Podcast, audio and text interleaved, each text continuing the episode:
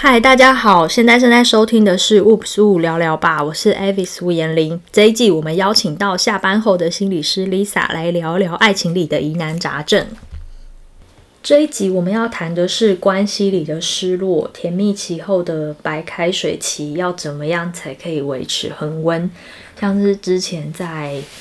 邓慧文的书就有提到婚内失恋的议题。嗯，那我觉得现在的人要结婚好像不是那么难，但要进入一段关系或是比较久的关系的时候，都会经过一个很尴尬期，就是哎，那个甜蜜期过了或热恋期过了，嗯，要怎么开始欣赏那种喝白开水会觉得好喝的那种恬淡的感觉？嗯嗯，可能首先自己的心态就要知道，就是一段长时间的关系是不可能只靠一个人的付出。嗯。对，他一定会是要两个人都有所付出，才有办法让关系维持在一个很不错的状态，就是所谓的经营。嗯，对。那再另外一个，就是你得要知道，进入到生活当中，它其实就是柴米油盐，它并不会像偶像剧那样那么的粉红泡泡。只要恋爱就好。对，那是不太可能的。嗯、我觉得要做足这样的心理准备啦，嗯，才有办法面对，呃。下一段感情的开始，也就是说，婚姻，或是说长呃长时间交往的那种关系，让我们两个人都是舒服的。嗯，因为如果一方很用力的付出，然后另外一方觉得，哎，我们关系很稳定了，就放着，然后可能就会感觉失衡，嗯、那个跷跷板就会觉得这个开始一个人就不开心了。对，这个就很需要。就是双方彼此的沟通了。嗯，一个人可能觉得喝白开水很棒，对，因为有些人有时候就想喝点汽水啊或可乐，就觉得哎、欸，我们的生活要有点激情，小泡泡嘛，就没了。两个人可能的职场会不一样，嗯、可能的兴趣、性格，甚至是想要做的事情都会不一样。也许现在一样好了，可是可能隔了一段时间，每个人都会变，就会有所调整。嗯、所以这种确认，我觉得是时不时的就要去做。嗯。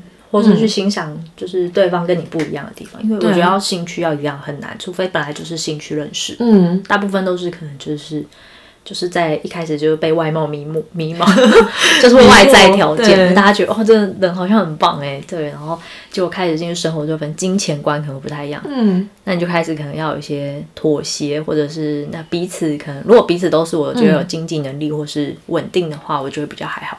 那想可能一方是比较经济弱势，一个方是经济强势的时候，那个要愿不愿意付出或是计较，可能就会去消磨爱情。我忘记是从哪里看到这句话，他说：“其实人呢，最终想要找的是跟自己一模一样的另外一半，其实就是想要找自己的复制人。但是现现实当中这是不可能的事情。嗯，所以。”我们自己可能都不会了解自己，我们都有时候会搞不清楚自己到底想要什么，想要做什么，更何况是你的对象。所以对方没有办法了解你，或是说两个人生活步调没有办法一致，这是非常正常的。嗯，但是对方有没有想要理解你，想要去接纳你的习惯、兴趣，这个才是很重要的事情。如果他愿意接纳的话，其实。呃，激情过后的稳定期就不会那么的让人觉得很突然，甚至很索然无味。嗯。嗯，就是彼此都还是有在努力维持那个恒温的状态，它并不是索然无味，对，而是在经过一些大风大浪之后，发现哎，其实喝这种白开水的生活也蛮好的，就是看看风景啊，一样的生活啊，其实一样的生活里面，其实还是还是有一些小乐趣，比方说。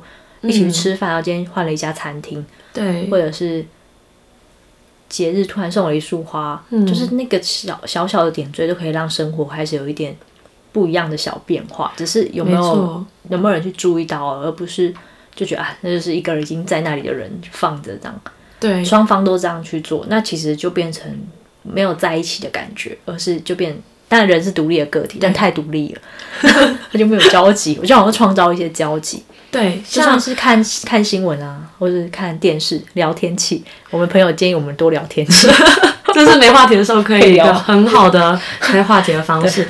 这让我想到前几年日本其实有拍了一部电影，它大概也是跟我们今天谈的主题有一点点类似。如果你要给它牵上关系的话，那部电影叫做《每天回家我老婆都在装死》。那其实，呃，日本。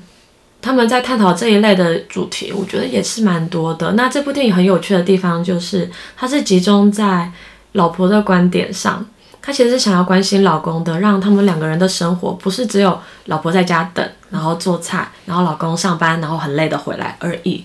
所以她就会在生活中制造一些惊喜或惊吓。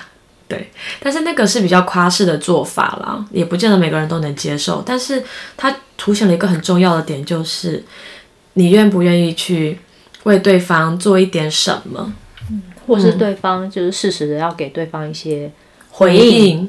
一方一方努力的一方，我觉得如果对方都没有感受到，就要想一下自己的方式是不是对方没有接受到。对，因为自己一个人用力是没用的，你可能就可以直接告诉他说：“哎，我觉得我最近就是。”有做了这些改变，你有发现吗？嗯、然后，但也不要让他觉得有压力感。所以说，我想要希望我们可以一起做一些什么事啊？也许可以用一个比较你们自己彼此喜欢的语言哦方式。这个可以分享一个比较平常的做法，例如：“亲爱的，我今天帮你洗衣服喽。”那另外一方如果可以说：“哇，真的是谢谢你呀、啊，帮我做了这些事情。”这会不会太矫情？会说谢谢吗？呃，可能是我演的太矫情了，太对，太用力了。所以我都觉得，但是就是这种平常的小事，嗯，就其实就可以让生活有一点小情趣，甚至是让彼此之间相处起来不会那么的单调。而且我觉得刚才有提到一点，就是你刚刚的那个誓言诠释两角的部分，我觉得有一点还蛮蛮不错，就是有说谢谢。就要帮他洗衣服，可能是每天或平常大家分工是分到那样。因为现在家庭大部分都是双薪家庭嘛，大家会有各自要做的家务。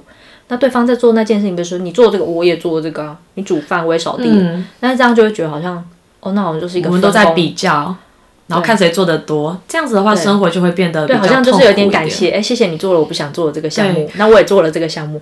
所以有一个很重要的点就是，你会发现我们讲话的方式。也很重要，因为它会影响到对方接受到这个讯息的感觉。对，谢谢就差很多。你刚才说谢谢宝贝，谢谢，或另外一半谢谢，然后对另外一半说，对，你就是想要我说谢谢，是不是？哇哇，那个火花嘣！你做了，你做了这些，难道我没有做吗？哇，那就那就好像是一个，你原本是一个好意说，哎，我做这些怎么不谢谢我？那就会感觉，可是其实其实有时候那个情绪会盖掉你原本的真意，所以。就是真实的意见，就是你真实其实想说谢谢，或是你是希望得到对方的谢谢，嗯、但你的起手是起的不好的时候，就可能会迎来不好。比如说，哎，我做很多、欸，哎，我今天扫了六间房间，哎，加谁叫六间房间太多，今天扫了全部的房间，哎，你可能只是想要，你可以直接就说，哦，我觉得我今天做的不错，我今天有扫地，然后。嗯可不可以说谢谢？对，对，那我后来发现装可爱蛮有用的，或者是拜托拜托，真的很不错。是大家都有看过《月薪娇妻》嘛？对不对？对对对，人家就讲了一句名言，叫什么？名言都记得，你真是金句王，因为很重要啊。金句王，他说什么名言来？他说，在可爱面前，大家都只能无条件的投降跟跟臣服，所以装可爱是有用的，但是可能也很看双方相处。有些人可能就觉得啊，不行。我觉得大部分有用，而且不只对异性，同性也蛮有用。同性也是可以，但我觉得不要过头了。过头就是装可爱，不能抵抵挡你所有的错误。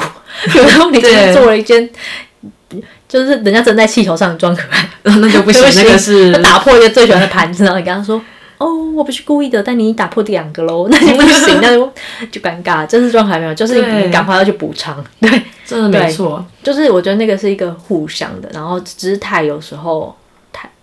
要柔软一点，要柔软，因为毕竟对方你要让对方听进你跟你生活的人，对啊，那你也是因为觉得他非常的重要，所以才选择跟他在一起。嗯、那既然都可以对你身边的朋友那么好，那何不对自己亲密的人再好一点？嗯嗯，嗯那真的温度降到谷底怎么办？冷到爆的时候怎么办？这时候就得要理性的去思考说，说会让你想要留恋在这个关系里面的原因是什么？嗯嗯。嗯那如果在你思考之后发现你还是得要留下来的话，那你可能就是要有所取舍，甚至是割舍了。嗯嗯，就是真的当成两个是独立的个体一起生活在这个环境里面，对那我们互相尊重，我们共享这个空间。对，我们就是室友，而不是伴侣。对，但我会认为，就是当关系已经低到谷底的话，那如果你是一个非常需要有伴侣，互相扶持的那种感觉的人，那你就要去思考说，你是不是还想要继续维持在这样子的生活当中？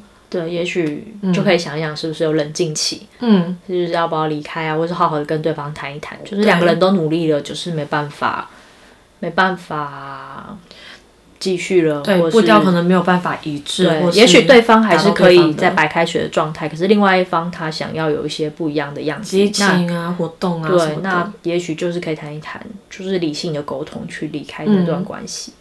嗯，好像也是谈起来也是有点失落。那呃，这个是多少会的，毕竟你当初选择这个人，你就会希望跟他会有个好结局，就是共同的生活、共组家庭，甚至是未来怎么样，或者那个理想的期待。对，嗯、那但是如果真的不适合的话。呃，为自己、为对方着想，我觉得也是一个很不错的解决方式。嗯、因为好好的分开了之后，也许哪一天再碰面，你们还可以笑看从前。嗯，对啊。而且未必就是，就是有两种，一种在关系也是有一种是婚姻已经在婚姻里面了，一种是在爱情的关系里面。就以关系来讲的话，可能